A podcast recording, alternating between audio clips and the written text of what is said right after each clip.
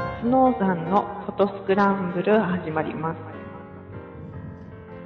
この番組は記念写真からアート作品まで写真とカメラのことを何でも語っていこうという番組です。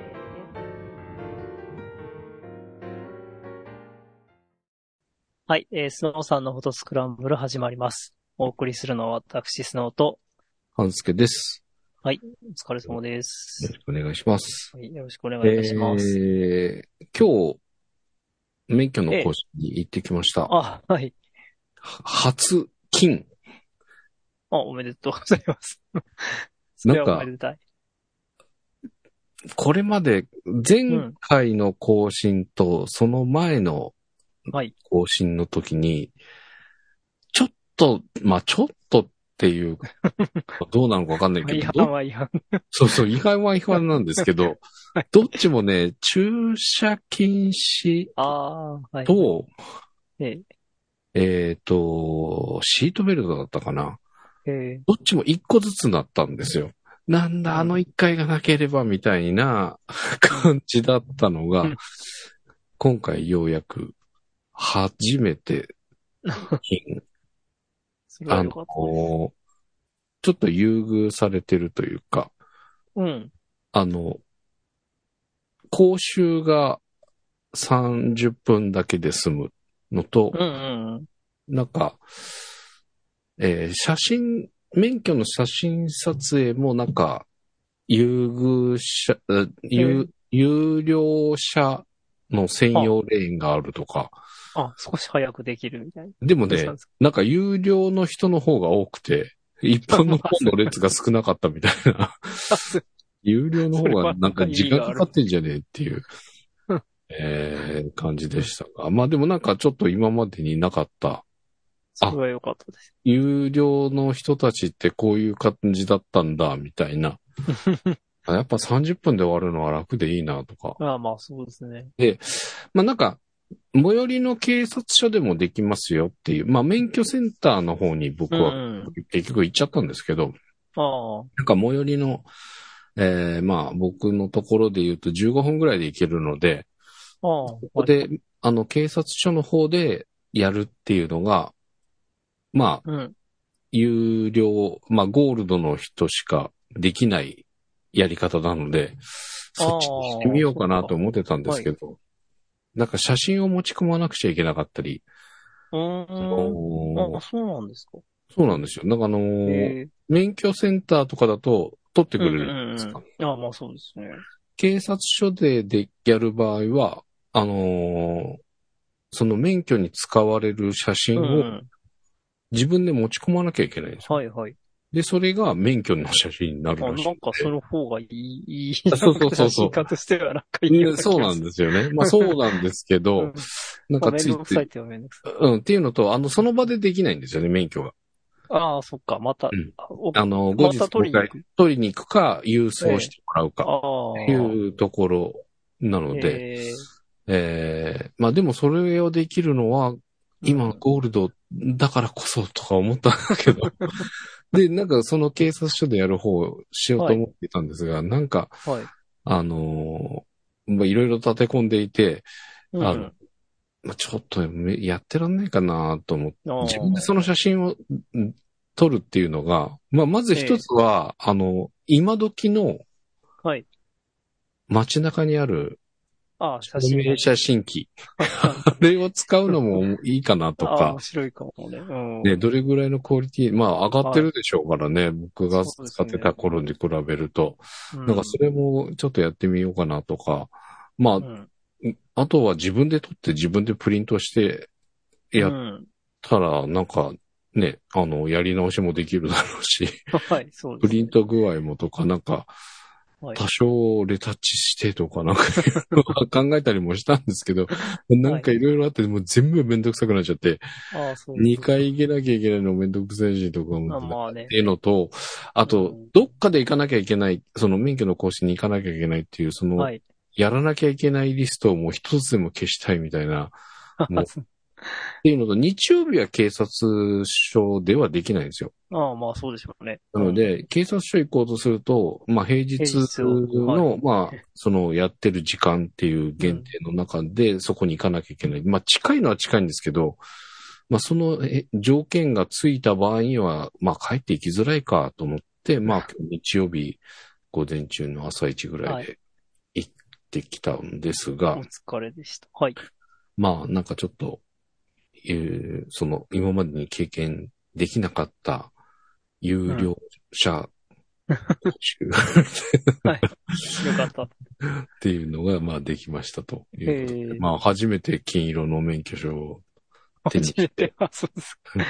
はい。スノーさんはどうなんですか金なんですかあえっと、まあ大体金ですけど、一回だけ、あの、前回の、前、前回の時はちょっと、速度違反で、覆面パトカーに捕まりまして、その時はブルーになってました。あ、でも一回だけなんだ、逆に。うん、一回だけ。あ、でも、もっと大昔、本当駐車違反で1、2回あったぐらいかなって感じですね。うん、本当まあ、生涯の中では、うんまあ、3、4回ぐらいしか、その、違反で捕まってはいないんですけど、ええ まあ、大そう体なんいつだ、もすごい警な。警備な、まあ、大体駐車違反が多かったりする。ああ、そう駐ね、車違反とね、あの、あれですね、一方通行間違えて入ったりとか、ああ、はいはいはいはい。そういうのも、あの、うん、左折、左折し、え右折しちゃいけないところで左折したとか、そういう、いはいはいはわいゆるなんかちょっと、罠的なところではいはいはいはい。やってます。はい。うんまあでもすごいですね。ほぼほぼうん金だったっていうことなんだ。まあ、そうですね。まあ、へえそんなに、あの、日常、まあ、車を運転することは多いんですけど、 うん。なん、なんて言ったらいいんだろう。そんななんか、あの、捕まるような感じのところにはいかないっていうか、 おーなるほなどんてね、言ったらいいんでしょうね。う。うんん。いや、まあまあ、でまあ、もそれ運がいいのかも。いやいやいや、まあうん、それは安全運転ができているということで、じゃないでしょうか。えーまあ、あのーね、僕も一応、ほぼほぼ毎日乗っての金っていうのがちょっと嬉しいなと思ってましたが。はい。よかったです。はい。で、えー、もう一つ、まあ、この期間中で言うと、えー、先日、熊本の方にああ、はい。行ってまいりまして、あの、はいこの番組で、スノーさんが、あの、荷物、手荷物検査の、検査じゃない、え荷物預ける機械、自動のやつに三脚入れるのに、いろいろ、ああ、 なんか、いろいろあったみたいなのを紹介していただきましたはいが、はい。えーもう何十年ぶりかでええ JAL に初、初じゃねえ何十年ぶりかで 何十年ぶり乗りました。ええあの、あはい。基本的に僕が乗るうのん。スタ、スカイマークか。はい。えーはいちょっとん何年か前にはスターフライヤーっていうのも使ったりしていたんですが、もうここ数年はスカイマークはい。ポンという感じだったんですけど、熊本空港にうんスカイマークが入ってなかったので、ああ、そうですか。もう JAL か ANA かう。みたいなん感じ、あ、そうなんだ。うん。そんな感じ。あ、まあ、ええピーチとかもあったのかな。ああ。えーなので、まあ、ちょっとスカイマークとか、その、なんだろう、LCC? うんうん。えーと、その、まあ、JAL とか ANA の間のスカイマークとかスターフライヤーとか、あそこら辺の中間ぐらいの安いところがなかったので、うんちょっと高い JAL、はい憧れの JAL みたいな、ま あ、基本的には航空券高くて JAL 使えないっていうので、あー高いですね僕は使えてなかったんですけど、まあ選択肢がないので、まあ JAL でっていうことになりまして、うんうわ、JAL 乗れるわと思って、はい。で、あの、はい羽田にあります、うんその自動預け機械、ええやってみましたけど、あああ、ど、どうでしたなんか僕の場合は、そあの、スースーとスーツケースとリュック、はい。二つ続けたんですけど、うん。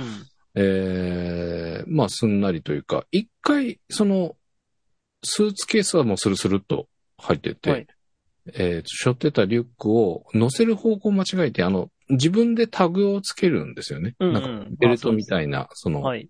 えー、何、何番というか、その ID つけた、はいはい。えー白い、えーベルトみたいな紙のテープを、はい荷物にうんうんくくりつけて、はい。で、それを後ろ向き、新、えっ、と、ベルトコンベヤーみたいなので荷物が進んでいく後の方にあ、後ろの方って言えばいいんでしょうか。あはいに向いてる方を置いちゃったんで、なんかええ、あれもすごいですよね。適当に置いておあるんだけど、あのバーコードをスキャンするんですね。そうですね。 そう。そで、あえっ、う。でと、、大体どこに置いてもスキャンしてくれるわけではないんだ。うん、なんかね、進行方向の後ろ側になると、あのーダメなの。タグがついてませんみたいなあーエラーになあっ見て、えなかったんだ。 うん、えー一瞬進むんだけど、ピタッと止まって、あそうタグがついてませんのでタグをつけてくださいみたいな。ああこれあれかと思って、むし向きがあれなのかなと思ってー。う、ーん進行方向側にそれを向けたら、もう問題なく。だからそれだけかな、トラブったのっていうのは。うん。これ、スルスルっと。はいまあ、そうすごくよくできてるなと思って。まあ、そうですね。あのー、今回 JAL の、えっ、と、アプリを入れて、ええ、えっ、と、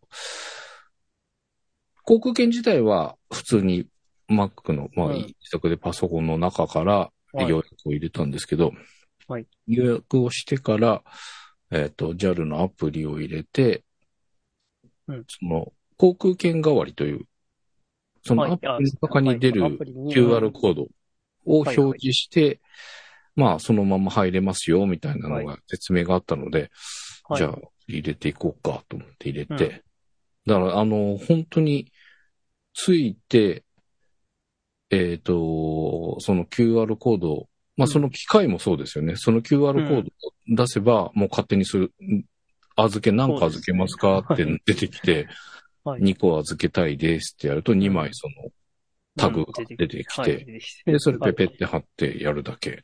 はいもうなんか特にね、名前、当然な、もう予約ができてて、名前もで入ってるわけだから、もう、うんその QR コードかざしただけで、そうそうそタタグに名前とか全部入ってくるし、う。なんか超楽とか思って。 まあ確かに。っていうのと、あのーさっきの免許の有料者ええ、優遇レーンじゃないけど、はい JAL がそもそも羽田の空港の中ですごく優遇されてるなっていう、ええ、ええあのゲートを過ぎたら、その保安検査場を過ぎたらもう目の前が大体乗り口みたいな JAL うの。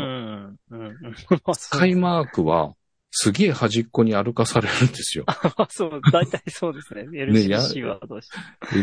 はい安いところはん羽田の端っこというか、そだからうもう、保安検査場過ぎたら、しばらく歩くっていうのが当たり前になっていたんだ けど、うわ、もうはい目の前じゃんっていう、そうこんな近くでいいんだっていう、なあんか超優遇されてるとかって思いながらまあそうですしね。ておりましたが。まあまあ、でもなんかいろいろとよくできていて、はいその、まあこれは JAL っていうよりも iPhone なのか、iPhone か。あのー要はフライトの予定時刻がうん。予定の中に組み込まれるので、飛行機乗るくらいになったら、携帯をその、機内モードに切り替えるショートカットに、もうあ、ボタンを押すだけで、え え、す機内ごモー ドに、もうそろそろきき機内モードにしたらどうですかみたい な、い。そんあな、の、が出てそくんなるんこでとますよで。してくれるんですか。へえ。僕はもうい最近いろいろ AI がどうこう言われておりますが、うんあはこういうことだよね、とか思って。ああ、なるほど。うん、あの、もう、あとワン、ワンクリックしたら、機内モードにすぐできますよ、みたいな状態にしてく れあてー。それはすごい。で、まあちょっと、そろそろとは思いながらも、あの、ちょっと連絡のあれだけしといて、からしようかなと思って、パッと、携帯見たらそこになってたんで、おお、そりゃ賢いとか思って、たりとかしました。ええまあはいそんなすごい。 えあー前回の収録からいろいろありましたが、そんな感じでございました。ー、ええで、えー、今回は、スピードライトの話も入り、あ、しますあ、 はい。これ、はい、いいですよ。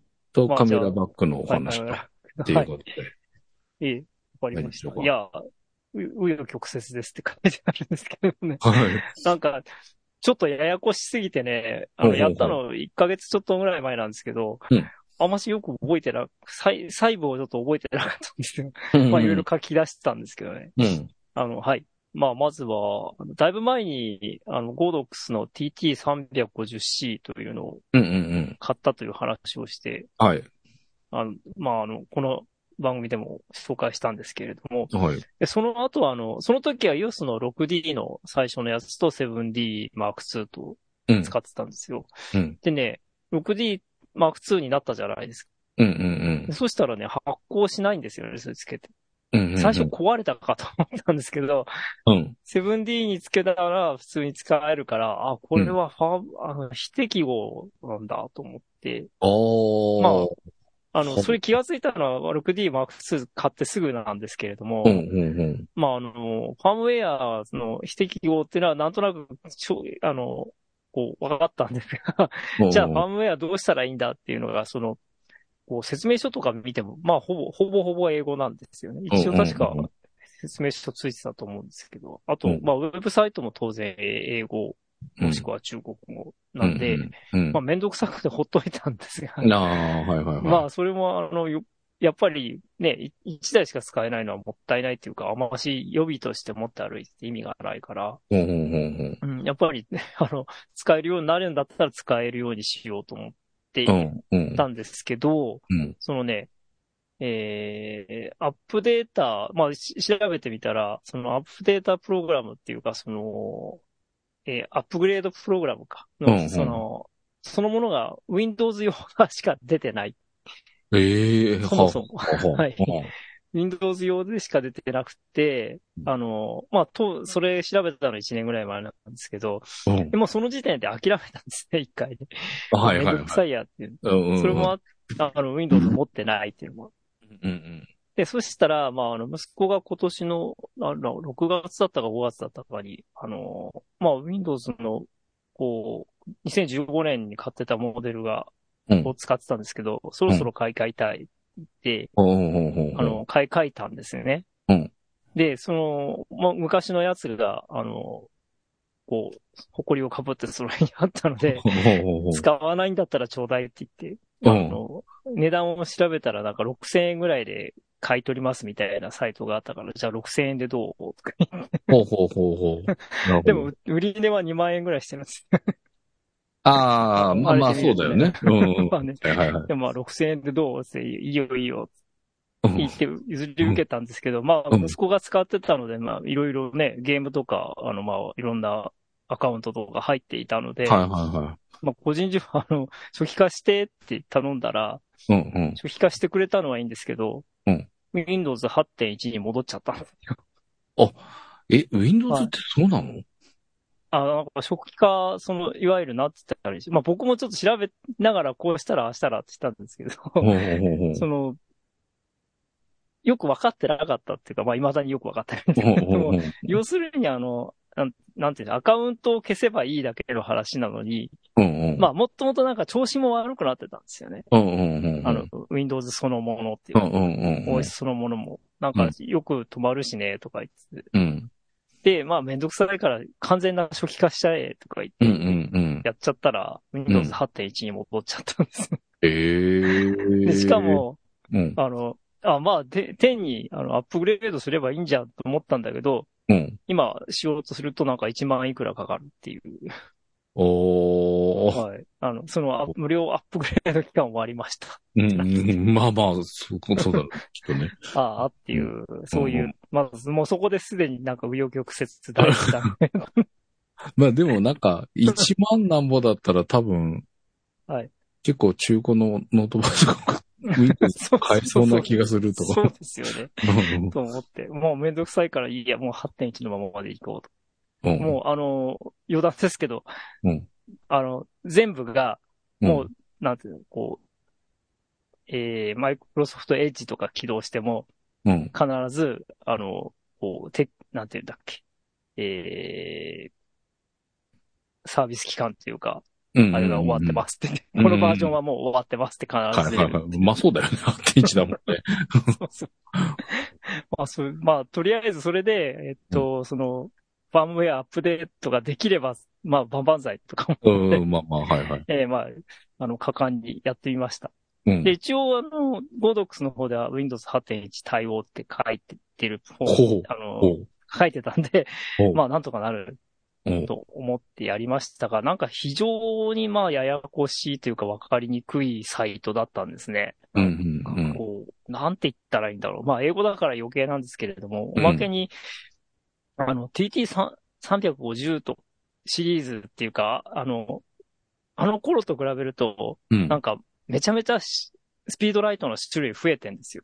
ほうほゴうドほッうクス。 あの、ほうものすごくハイエンドっていうか、プロフェッショナル向きなものから、はのいはいはい方に今、あの、どんどんシフトしてるみたいで、うんうんうん。なんかああいうちっちゃいやつっていうのは、まああるのかもしれないんですけど、うん、なんかうほとんどそのウェブサイトの製品のところに見当たらないみたいな感じで。はいはいはいはい。ええだからその、隅に追いやられちゃってる感じ そなんだ。うそう隅にうんだからアップデーター自身のそういうサポートのところをいろいろ調べ回って、やっと見つけて っていう感じですね。まあそこまでにすでに1時間か2時間みたいな感じなんですおね。ーただただただ探すだけおーおーおーで見つけたんですが、えっ、と、昔に確認したときは、ただ Windows にそのソフトウェアを、と、一回、おろし、あの、かい、あのーパソコン上にダウンロードして解凍して、、うんで、あの、USB でつなげて、うんうん。あのー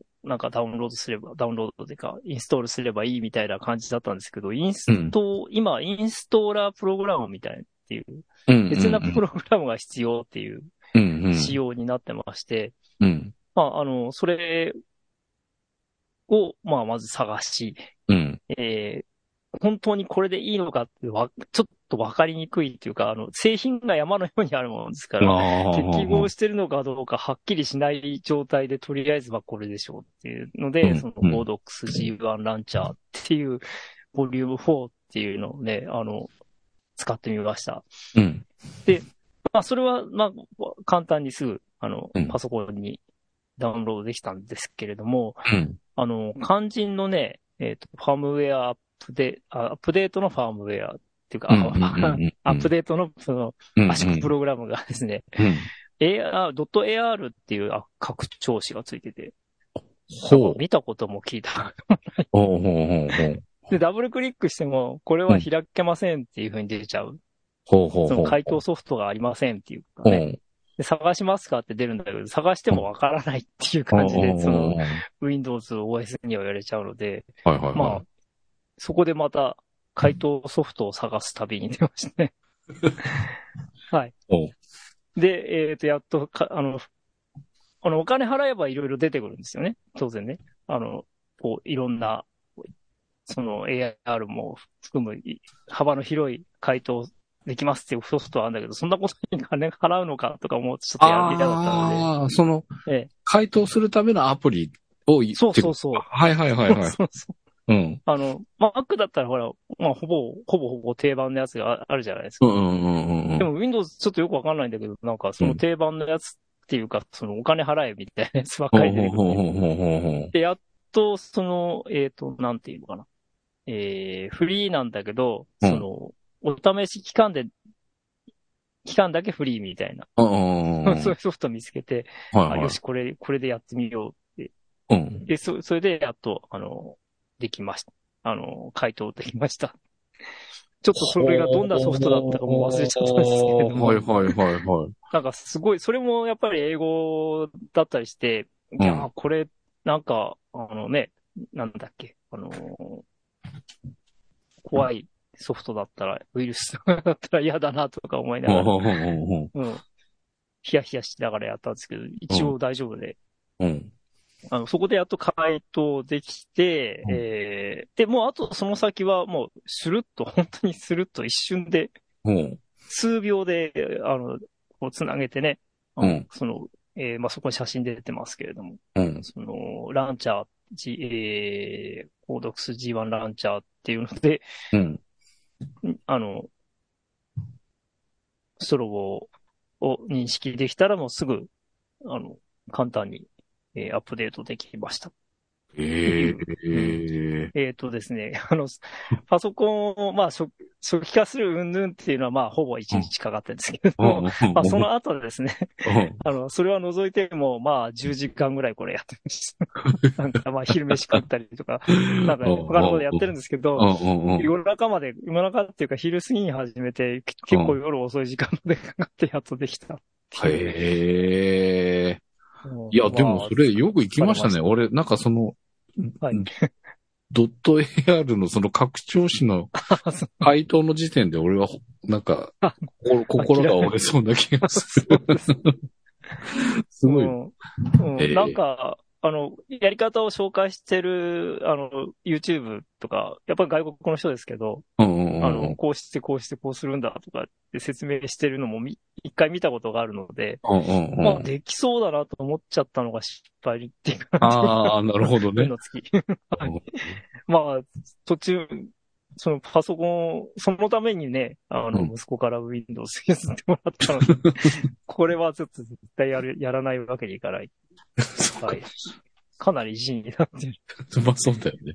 そこに手をつけてしまった以上、後には下がれないみたい そうですね。な。なるはい。で、まあ、無事、そのアップデートでき、アップグレードというかね、できまして、うんうんあのも、もちろん 6D Mark II で普通に発行する、したので、おまあ、まあ、よく買ったと。ほど。で、まあうん、それが、まあ、6月っていうか5月ぐらいの話なので、まあ、うんもう9月ですから、数ヶ月使っているんですけれども、うんえっ、とね、ついこの間気がついたんですが、あれいつだっけ、あの、あ、小樽にい、あの、また8月じゃないや、9月の頭にちょっと小樽行ってたんですけど、はいはいはいはい。その時これ持ってったんですね。うん、で、あの、6D Mark II も持ってったんですけうど、ん、うん、なんか、ちょっと暗いところで撮影しようと思ってぶりつけたら、うん。あの、補助光が光ってないんですよね。AF 補助光が。はいはいはいはいうん はでもおかしいの、なんかこれ、あれ、あの、えっ、と、AI フォーカスだと補助光は光らないですよね、普通の。い。えスピードライトはいあはのい。いわゆる、えっ、と、コンティニュアスモード、うんうんうんううんん、だと、連続モードだと補助光光らないんですうん。う。んうんうんうんうん。だからあれ、コンティニュアスになってんのかなと思って、その AF のモードを見たら、まあ、うんえっ、と、AI フォーカスって言っても、ほぼワンショットの、うんうん。なんですよね。まあ、ワンショットにしても光らない。ほうほうでほう。どうやら、まあ、そのファームウェアにバグっていうかね、完璧にその対応してないら可能性が、あああ、り問ました題があ るって、発行はするけど、みたいな。そうそう。へえ。一応適合の中に入ってたと思うんですけれどもね、そのうウんうんうんェブサイトのサポート情報で。ほうほうほうで、その、あの、その時いろいろ見たんですけど、他の人でもやっぱりその、まあ、ゴードックスのこの製品じゃないかもしれないけど、うんアップグレードをトライしましたって言って、特にあの、ミラーレスにした人 はいはいはい。うん。で、がまあ、TT350 シリーズって結構古いので、うんうんで、その、当時まだミラーレスって言っても出てか、出るか出ないかぐらいだったような気がするんうん。ですよね。うんうんうんうんうん。で、まあ当然その前のファームウェアでは全然アップ、あの、対応してなかったらしくて。うん。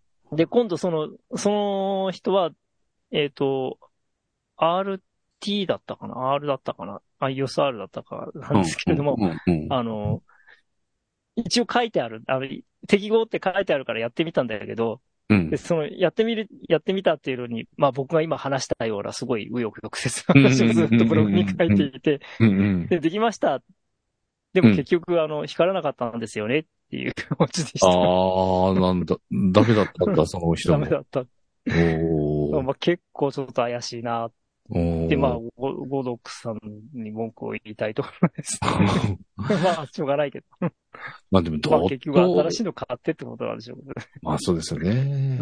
古いのの場合はちょっとね、どこまではい。ありじゃないといけないのかっていうのは微妙なラインうんではあるんですけど、でもそのドット AR っていう、そのと、そなんか特殊なの勘弁してほしいですね。そうですね。ちょっとびっくりしましたね。なんかその専用のフォーマットなのかわからないですが、ええまあでも、まあ、い一部界隈ではメジャーとかそういうあれなのかなどうも、うん。えー普まあ通に回答、調べたらう。うんんうん。いや、なんか調べたらユニックスベースって書いてあったんですよ。そあーのユニックスのための、の。あれだ。ああ。あああえのすごくオタクっぽいのかもしれないです。そのはいはいはいはい。ソフトウェアを作ってる人。ああ。はいあの、た、TAR とか、たまあいいや、はい。わかりました ええそうか。なるほどね。まあ、でもちょっとね、普通につ、コンシューマー向けの商品でそううんいう、なんかすぐに回答できないよ うなのは、まあ、表、OS、あ、まあ、8.1でやったっていうのもちょっといろいろあるかもしれない。あそうそうそうまあまあまあまあ。で、とりあえず、まあ発8.1行ではできたっていう手では、はい、うんよかったと思う。うん、発行っていうか、あの、オートは特に問題ないですね。ないそよねの、個自人動、あれ、考慮の制御とか。うんうんうん。はい。まああ、補助項が使えない。使えないのは、ちょっとでも、情報使えないのはちょっとでも。言いたいですよね。かなっていう気がしますけどね。ですよね。だって暗いとこで使うから、スピードライトの。 そうだねだから補助項がいるんだよねっていう。そういるんだよっていう。感じがしますが。そうああ、でもそっか、そね。この、そのさっきの6000、まあ6000割れとしても、はいそ。の後の、えっ、と、OS のアップグレードでかかる費用とか、まあはい、それはしないで済んだとはいえ、はいまあ実際やろうとした場合にそれがかかったりとかあるうんじゃないですか。はいで、加えて、 その、なんだろう、えーいろいろとかかる費用とか考えたら、ゴドックスの新しいやつ買えるんじゃねっていう、 そう、変えますね。ありますよね その多分そのあなんか手間暇考えてたら絶対買えるよ買っねた方がいい。っていうところですが、はいまあ、なんとかそういうところには持ってけなくはないよっていうはい おお話ですということですね。はい。はい。はい。で、はいもう一個が、カメラバックはい。の話え題これはもう去年の暮れっていうか、11月ぐらいに買ったんですけれども。はい。えっ、と、まあその時からちょっとネネタにすればいいやと思いつつ、なんうんかすっかりわす、あの、お蔵入りになってました。うんうんはいえー、あの、まあ、前紹介したのはバンガードのアップライズっていう、本当に初期型のショルダー、はい。えーバッグだったんですけれども、うんまあ、それを、えっと、それをね、2013年ぐらいに買って、まあ、なんだかんだ言って8年以上使っ、去年だから、あほうほうほう。 9年ぐらいは使ってるんですよね。ほうほうほうはい。で、とうとう去年の暮れにですね、あの、こう、ストラップの、なんてこう、うんこうなってる。 折り返すところについている金具そのものがバキッと壊れまして。ええはい。まあ、写真にある通り、なんかうんうんうん真っ二つになりました。ほうほうほはい。まあ、ここ、金具、この、最初にこう引っ掛ける方が壊れたんですけれう。うどんも、うんうんうん。まあ、あの、ひショルショルダーストラップ外せるようになってるので、うんうんうん。まあ、そそこ、ここら辺が弱いんだなっていうのは分かってたんですけど、まあ、うんうんうんあの、完全に壊れてしまって、まあ、うんあのーまあ、全体的によれ、よ、よたよたになって、記事とかもね、うんうんいたので、まあ、これは買うしかないんだろうと思ったんうんですけれどもね、うんうんうんはい。で、えービッグカメラの、あれは有楽町店かなうん。うん。のカメラ売り場で1時間以上、まあ、2時間近く粘ってたと思うんですけど、あーとにかくはい似たようなタイプのが欲しかったんですよ。うんうんうんうんうんあのー、その、えーもう使い方が大体限定してるから、そのうん全く同じように使えた方が楽じゃないですか。うんうんうん。本当は同じものがあれば一番いいんですけども、うんうんうんもう特にあの、バンガードは、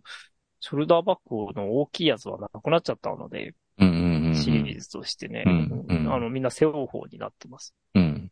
ので、まあ、それ、そあの、ヨドバシカメラのあそこにある、その、えーバック、カバン、カバン売り場に、あの、カメラバッグ売り場にあるショルダータイプを、うんまあ、ほ、ほぼ全部見たって言ってもいいくらいなんですけど、ああ。まあ、ちっちゃいのは別にして、うん。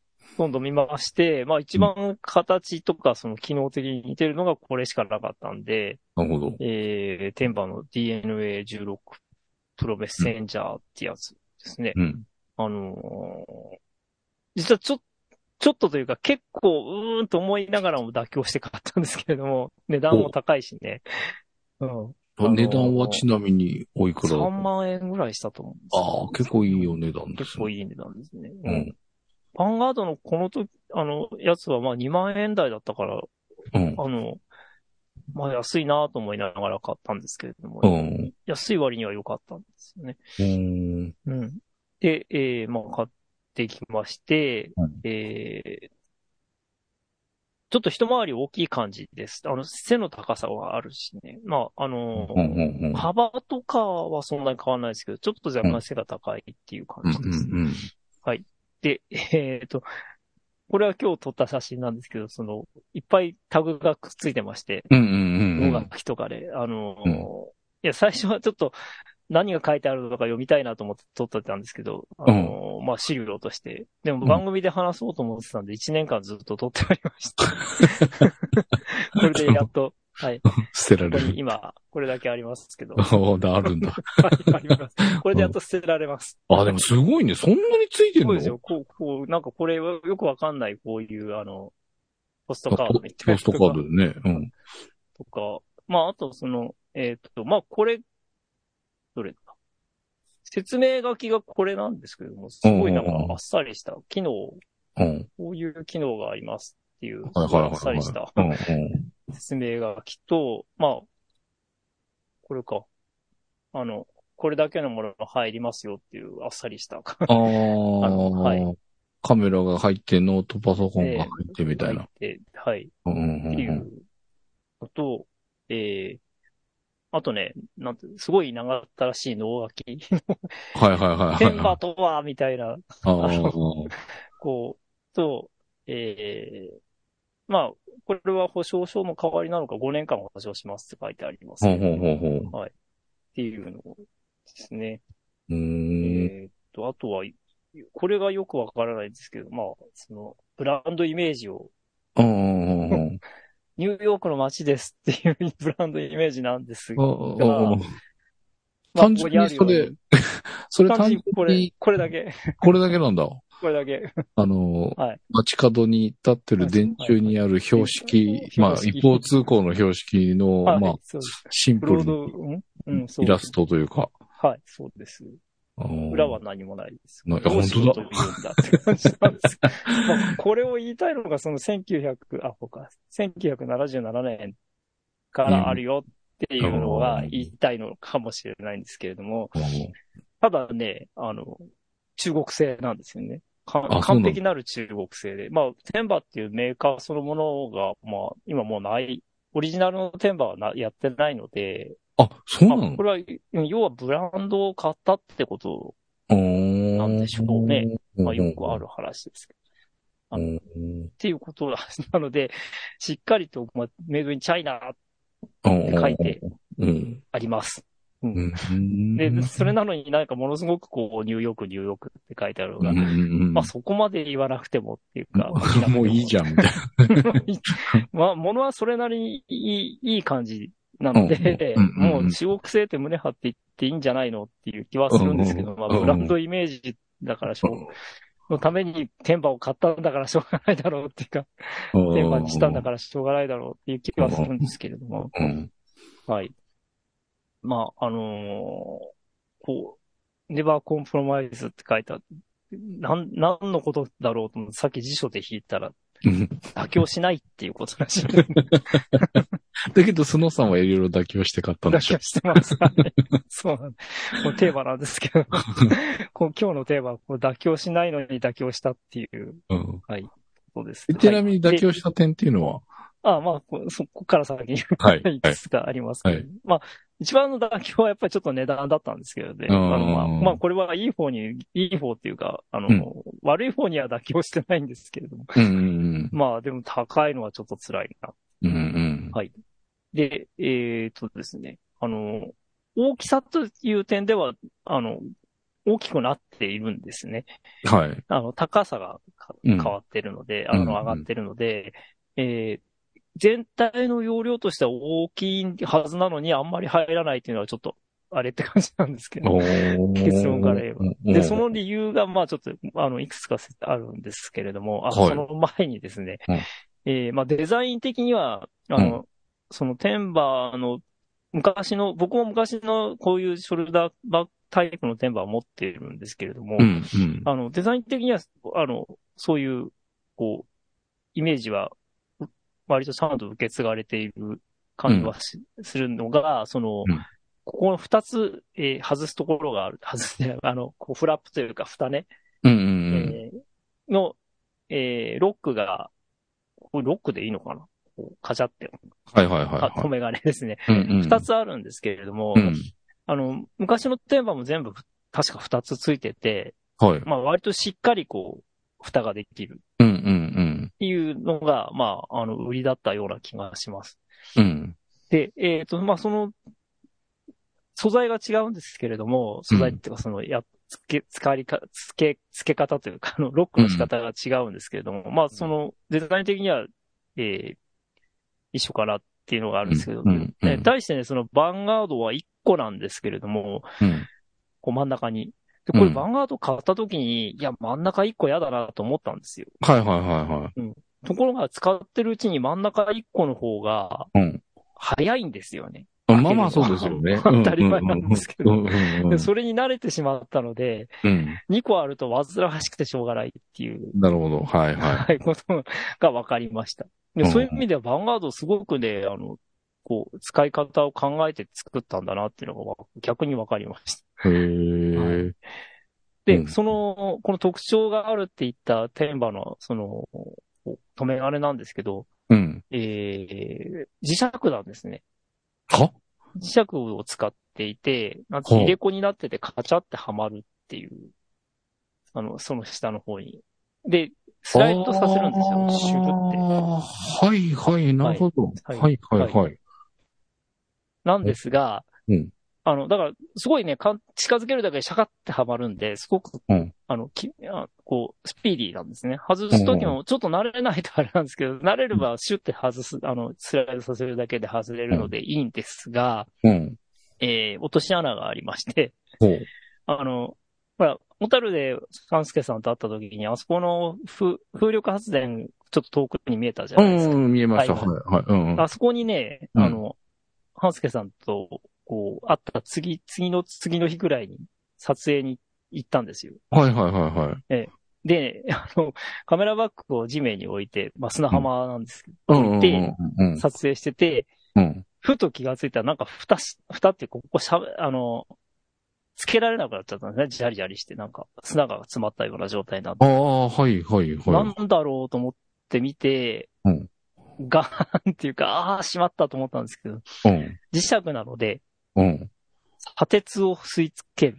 ああ、この、なんか、、もしょもしょってついてるのあるじゃないですか。うんうんうんうん。これだいぶと撮ったところなんですけど、うん。うんうんうんうん撮。ってから、あ、しまって写真撮ればよかっああ、なるたほどね。撮ったんですけど、うんもう、ここ全部ね、うん。あの、砂鉄でした。ええ。 あそこね、海岸、まあ、さ砂があるところなんですけど、あそこ砂鉄いっぱいあるんですよね。まあうん、北海道の日本海側って結構砂鉄取れる。ほうほう多くて。うん。はい。あの、えー、その砂鉄を吸い、吸い付けちゃった。ええ、なるほど。ほっていう、うほうほういや、参ったなっていう感じでした。うーん。で、まあ家に帰ってから、うん。あの、なん、取る方法がないですよね。磁石にくっついた砂鉄なん て。そうですね。なんか子供の頃それで遊んだ記憶はあるんですけれども、うんだってあれなんか袋に磁石入れて、そうそうそう。そこから離れれば落ちるとかっていうね。そうそう実際に磁石に砂鉄くっつけちゃうとえらいことになるんじゃん大変ですよねね。うん。ねで。それが起こっていて、うん。あの、まあ、最終的にはガムテープでベタベタ、うんくっつけては剥がし、くっつけてははあは剥がしあはあはあはあ。まあ、こう1時間かかりましたっうわーいや、ていう。これ、まあ、その、ね、地理的なあれで砂鉄が多いとこ少ないとこあるんでしょうけど、うん。でも、フィールドで、んなんかこう撮影とかってなったら、はい多少なりつきそうですもんね。じゃあ、つくと、うん、砂浜は絶対危険だと思いますうーね。んいやー、これは、はい。うーんっていちょっとびっくう。りえしたその、スライドでスコってはまる感じが、は便利なんですかあ便利。まあまあ便利です。まあまあ、別にプラスチックでパチンではめるでも あいいんじゃねっていうう。ん。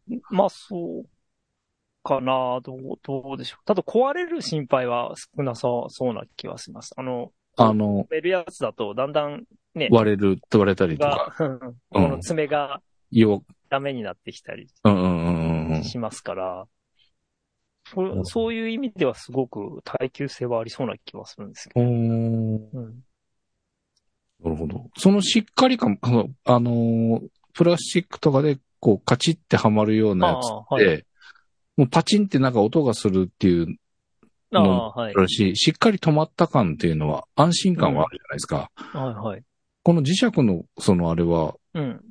こう引っ張れたら取れちゃうそうとか、そういう心配な感じはないんですかすそれは今のところないですね。うー。うんん。あの、こう、まあ、横方向に何か当たったらちょっとわかんないんですけど、うんうんこうんう、ギューってじし、あの、締めるじゃないですはいはいか。はいそはうい。いう力に関し、対しては非常にしっかりしてるし。あ、そうかそうか。全然問題ない外れる方向が違うもんね。うん90度違うから。そう、90うんまあ何かに当たっちゃったらそこで、こう、滑って外れる可能性はあるけど。な るほど。うん。うーん。まあ、あの、金具そのものはすごいちっちゃいので、おしゃれじゃおしゃれ。 ですね。は。はいあの、こう、まあ、まあ、あと、これ知らない人には開けられないかもしれないっていう。ああ、なるほどね。そういう、 うんってなっちゃうなあの、開けようと思っても。この、スライドトゥオープンっていうのがシールなので、当然、あうんの、剥がしちゃうと、うんうえーん。ただの黒い、あの、黒い表面なんでねう。んわかりにくいと思います。こう、なんか、い両、親指と人差し指でなんか挟むとこ探し、探しちゃいそう ですよね。そうそうですねどうどうやって開けたそんな感じですどうやって開けるんだろうっていう感じ。はい。まあ、そう、そういう、まあ、いる、もうおしゃれなんですけれども、ちょっと落とし穴。うん。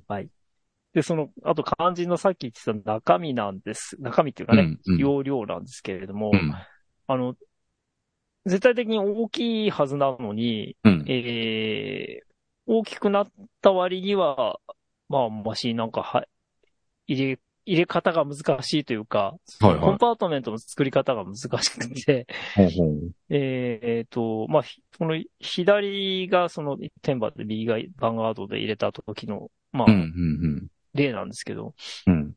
あの、セブン d マーク2に、いつも17135のレンズキットのくっつけたままにしてうん。あることが多いので、うんあの、えーバンガードだと幅がそんなにないので、幅っうてん。厚みか。まあ、そんなにないので、こう、横にして入れるんですけど。はいはいテンバーはね、縦に、縦というかね、こう厚み方向にうんうんうんうん。寝かして入れられるっていうか、そうしないとなんか、あの、すごい座りが悪いっていうか、厚みがある分、うんうんうん少し厚みがある分、横にして入れるとす、なんか遊ん余じっちゃゃううっ。ていう。遊んじゃう感じうです。んうんがあって、 じゃあそう、それい、あの、まあ、それ以外、どういう風に入れるかというと、っていうと、この下にあるように、なんて言ったらいいんだろうあの、三つに分けて、うんうん。真ん中にボディ2台、はい、入れるっていうか、下に 6D マーク2入れて、上にその、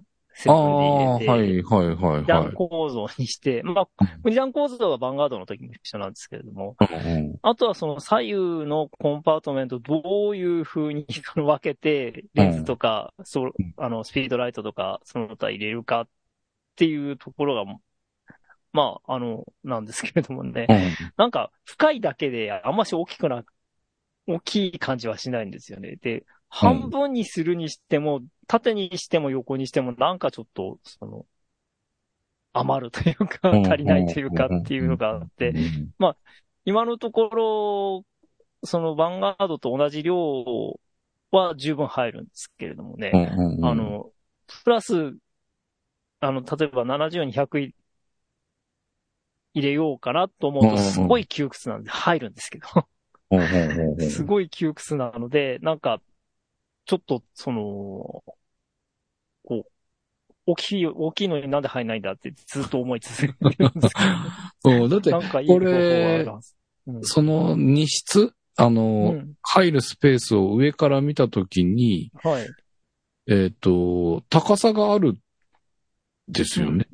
あ、あります。深いっていうことですよね、上からあ、見た。深い、深い。深いわけですよね。 うん。でもなんかこう二つ比べると、その二台同じようにおそらく入れてるとうんすると、なんか新しい方の方がちょっと上飛び出てる。そうなんですね、だから高さが高かったら少し余裕がありそうなものの、 そうちょなっんとですねはみ出ちゃってるんじゃないっていうのと、そう。そうそで、う。あと、まなあ、前後に膨らむんですよ。こう、ぐーって、丸く。あーうんそのうん。幅奥行きというか、なん厚さうん、厚、厚み。厚みがねああ、の、セブン D をこう、縦に入れ縦に入ってる縦に入れわける。だから、うん、入れると、から、厚みあの、膨らむんだけど、うん、でも横にして入れるにはなんかちょっと、うん、そう、うんそういう感じですよね。だって、厚みがあって、高さが あっ たら、容量としてはだいぶ大きいんじゃないのあってだいぶ思大うんですきけどいでね。すね。うん。だけど入ってるものが、はい。なんか、ほぼ一緒とかってなってくると、はうんい。そうなんですちょっと、不思議で、不思議ですよね。 なんか、うん、まあ、まあ、なかなかい一年経っても、なかなかいい、いい、いい、その、コンパートメントの作り方ができないっていう感じです。 あーなるほどねうんはい。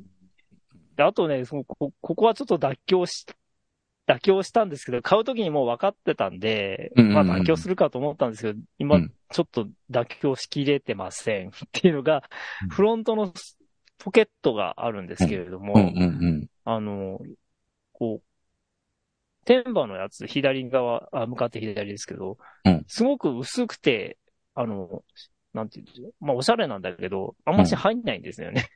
うんうんうんうんうん。で、右の方の昔のバンガードは、こううん大きなポケットがドンと一個つい、あの、半分ずつなんですけど、はいうんうんうん大きなポケットと、あのーこう、右側にはペンホルダーがいっぱい入っている、うんうんあやや薄めのポケットがあって、あとさらにその内側にももう一つポケットがありうんっていう感じです。うん。うんで、あの、小物入れとかも充実していて、まあちょっと写真ちっちゃいんですけど、うんあの、例えばメモリーカード、USB メモリー作るところとか、、うんまあ、二つぐらいついている。右側の方にね。うんっていう感じなので、特にこの向かって左のちょっとオレンジ色が見えているうんうんうんポケットは大きくて、うんまあ、ここにね、あの、えっ、と、すえー、スピードライトの外部電源とかポンって入れても全然平気だし、ああ、あの、 30ぐらいだったらうん。入っちゃうんです ようんなんかすごいここが重宝していて、まあ僕これあの、出張の時にも持っていくので、 うん。あの、もういつもね、割り箸とか、歯磨き、歯ブラシセットぐらいまで入ってるんですよ、実は。ああ、なるほど。はいはいは い。出すのめんどくさいから。うんうんでそういうの全部入ってたんですけど、なんかさすがにこれをこっちの、あの、天板に入れるとうんうんうんもうんうパンパンに膨れ上がっちゃって、うんうんファスナー壊れそうみたいな感じになっちゃうんでうんうんうんうん、ちょっと妥協せざるを得なくなりました、そこは。なるほどね。はい。うん。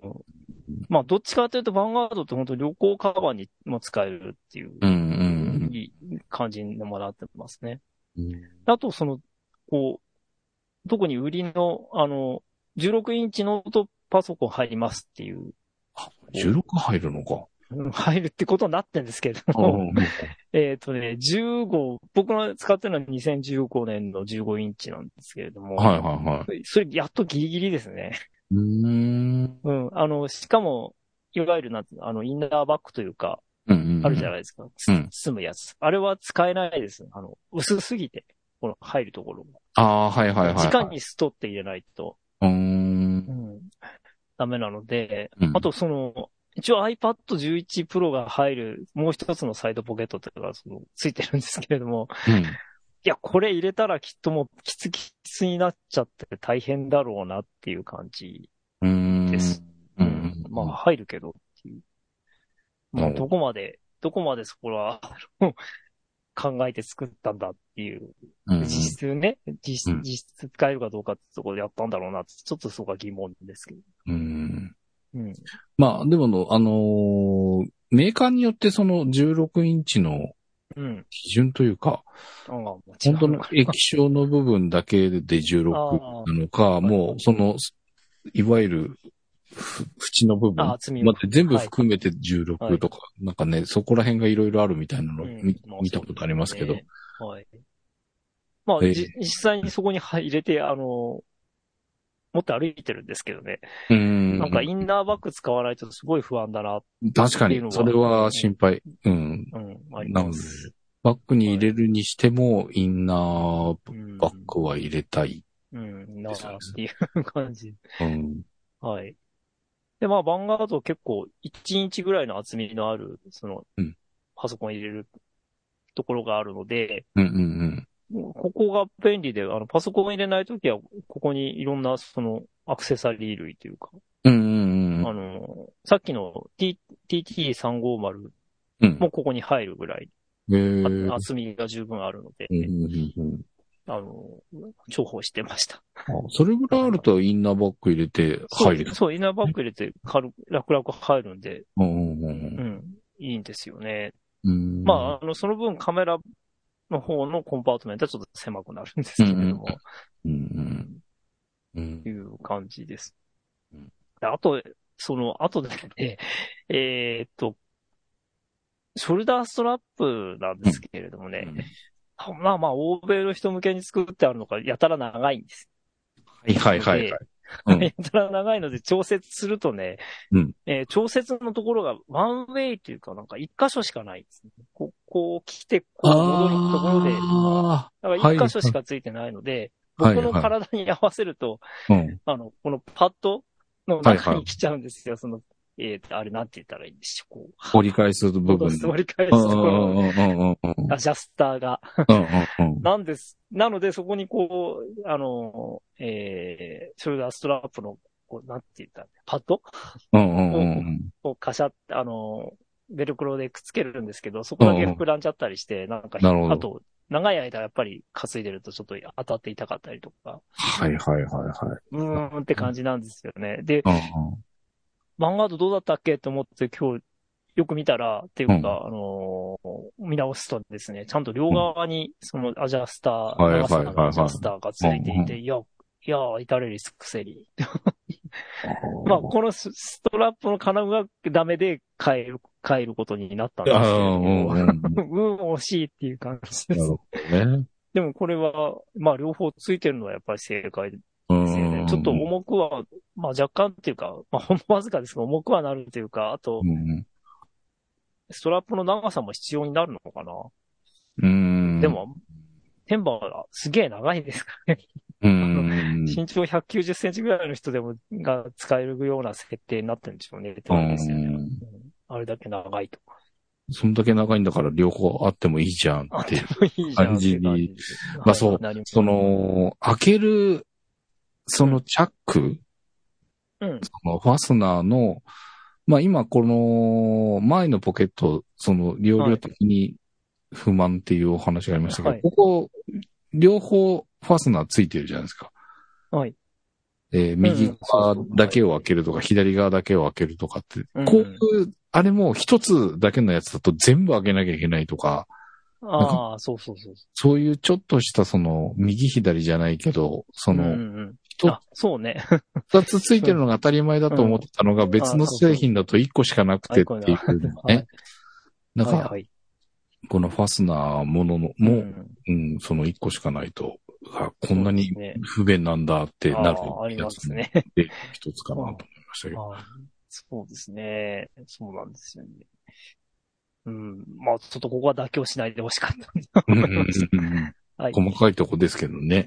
細かいところです。うんうはいんあと、あの、この、えー例のの脳書きですけど、なんかこういう丸いのが2つあって、うんうんなんだろうと思って、よさっきよくよく見たら、1つは、えっ、とですね、ヒドゥン、えーリフレクティブって書いてあるんですよ、これ。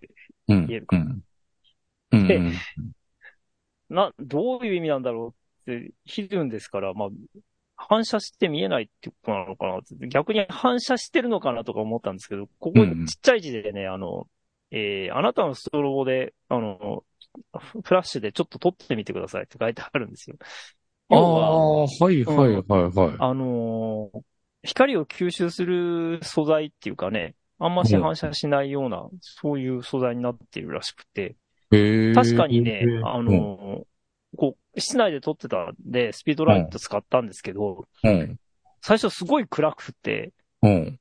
あのーバウンスでや、天井バウンスで、まあ僕の部屋なんかちちっちゃいから、天井バウンスですごい、まあ、光回るから、大体のものは綺麗に撮れるんですけど、うん。いくらやってもなんか黒い、暗いんですよはいはい。うんうんうんうん。だから結構プラス、あの、超高補正プラス1とかうんうんうんうん。にしてこんな感じなんですよ。まあこへれーさらに明るくしてるんですけど、うんうんうんうん。うん、後で。だから、あ、そういうことなのかと思って。うへんえ。あまああんましその、ひ目立ちませんよってことなんですけど、うんうんうんああんまり目立たないのはちょっと夜歩いてて怖いので、あの、反射テープを巻いています。ああ、そうね。うんうんうん。はいえーでもなんか撮影でどうしてもそばに置いとかなくちゃいけなくて、うん。現場で置く場所がないからどうしても映り込んじゃう可能性があるみたいな時にはいいのかもしれないですけどそね。うかもしれないですね。うん。まあ、あとね、あの、まあ、野生のさ、野生動物の撮影とか、あるいはその、なんかうんうんうん戦場みたいなところとか、そういうところ、目立たない方がいいっていう人ももちろんいるでしょうん。う。はい。で、あとはその、バンガードとちょっと違うのは、えっ、と、さここれはでも昔のテンバーにもなかったんですけど、こうはいはいはいなんてうのえっ、と、リュックサックみたいな感じで、両側にあの、こう、柔らかい、えー伸びる素材のポケットがついています。ネット上の。あの、今、これ、カッサが刺さってますけれども。はいはいはいはい。リュックだと水筒とか入れられるよううんな。そうそうそうポケットそうですねはいはいはい。これは意外と便利。うんうんうん。意外と便利というか結構便利うん。で使っていますはい。で、えっ、と、そこがですね、つるんとしてるのはすごい気になっていたんですけれども、なんか、ちょっと心もとないんだって。でも、まあそのさっきのこの丸いやつのもう一つが、これ、えーっと、どうかな。ウォータープルーフブーツって書いてあるんですうんけうど、んうんうん。まあ、この部分は、あの、防水加工になっていますよっていうことうんらしいです。うはいんうん。でもなんなかんかすこごいの、裏がつるんとしてるんですね。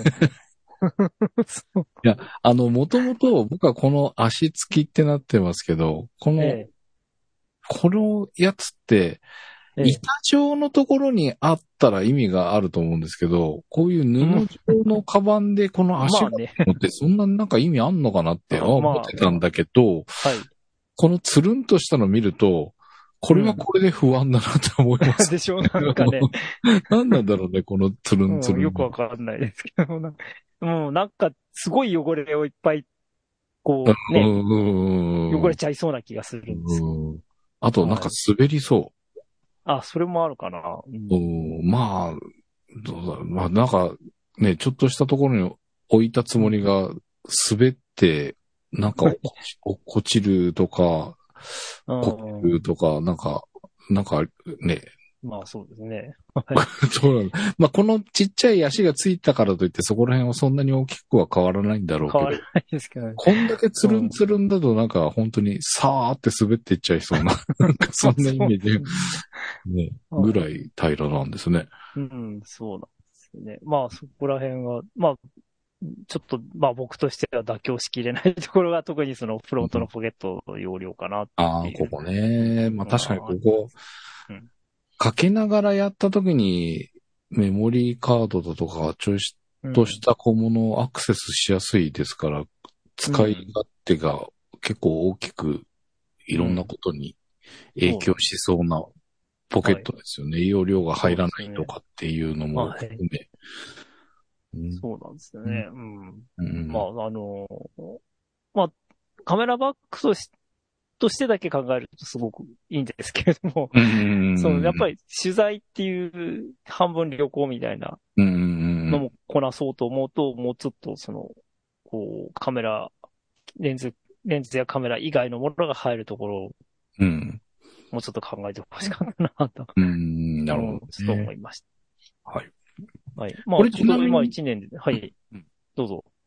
あの、この二つともなんですけど、この蓋を閉じた状態で、さっきの言ってた二つか、まあ一つかわかんないですけど、えあのカメラの底の方の方向に、まあパチンと止めて、えはい、えー蓋をするじゃないですか。はいこの状態で、上の面からチャック開けるとアクセスできるとかってありますあ、これ両方ともできますね。あやっぱできるんだうん。うん。うーんあの、ええ、えっ、と、両方ともできるようになってます。これはうん、テンバーの昔のやつはそういう機構はついてなかったんですけど、うんうんうんううんん、まあ多分、もしかしたらバンガードのこれを見て、うんあやっぱりこうじゃないとと思ったのか なとか、ちょっと邪推してるん、してるんですけど。うんうんうん。あの、えっ、とね、テンバーの方がね、お大きく開くというか、うん割と取り出しやすいはいはい感じはがします。うん。い。うんまそうあ、あの、この、70、135のついた 7D マーク2は、うんシャッター取り出せますね。へえ、うんあ、じゃあしっかり、おうんこう感じなんですね。うん。そうですよね。だってこれ、縦方向というか、ね、あの、向きがこっちの方向ですっと取れるっていうのは、うん、うん。もう、かなり大きくガバって広があ広がるのといでう。ことなんでね。ええやっぱりそれを、そうですよね。ベローンって、その、やっぱりこのタイプ、蓋を開けようとすると、ね、大きくあ、全部開けないと。といけなくなるって、それじゃないと取り出せないってなると、結構本当に持ち運ぶためには、あれなんでしょうけど、うんこれを抱えたまま撮影しようとした場合には、やっぱ上からアクセスできないとちょっとうん難しいものがあるよなと思ったんですけど、やっぱそうなんですね、このタイプは。上から入開けられるんですね。まあ、そんなわけで。んですね。まあ、さいうん最近っていうか、このタイプのカ カメラバッグにを使っている人がだんだん減ってきていますし、うんうんうんう。うんんまあ、あの、たまにだけど、ドンケとか担いで歩いてる人は見かけますけれども、今うんうんほとんどなんか、ちょっとプロっぽい人とかは、こう、ね、背負う方になっちゃってますそうよねですね。僕もそっちうんだったんだけど、あのーまあ、1台だけとかっていう時はこういう方が便利だけど、2台になると、まあ、ちょ、ちょっとこは楽かなとかってああ、思まあっそうてで。すうん、なっね。ちゃうかなっていう気がしますけど。はいでもこれで2台入るんだったら、まあ確かにありっていうありなのかうん。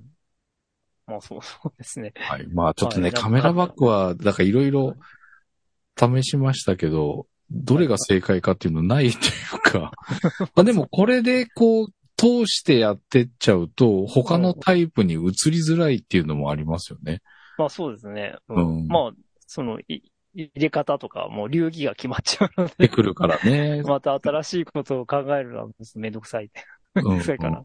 で、あと、その実際撮影になった時に、うん。抱えながらやる場合だと、そそこのバッグからさっと取り出してとかっていう体に染みついちゃうものがあるあーかあらそ、うそう、それがある。違うタイプにすると、あれ、あ、そっか、うんみたいな。なん かちょっとそのワンテンポがね、はいもったいなかったりとそういうのがか、ありますあとそれぞれの現場でそのカメラバッグを置く、お置いて撮るのか、まあ抱えながら撮らなきゃいけないのかとかっていうのでもうん変わってくるでしょうし、まあちょっとカメラバッグはまあいろいろと、いろんなタイプ、まあ現場で使い分けてる方もいらっしゃるかもしれないし、うん。あ流れで、まあ僕みたいに最初は、あの、ドン家の、ああいう、なんていうの、ドン家のあの、スタンダードなタイプ、なんていうんですかね。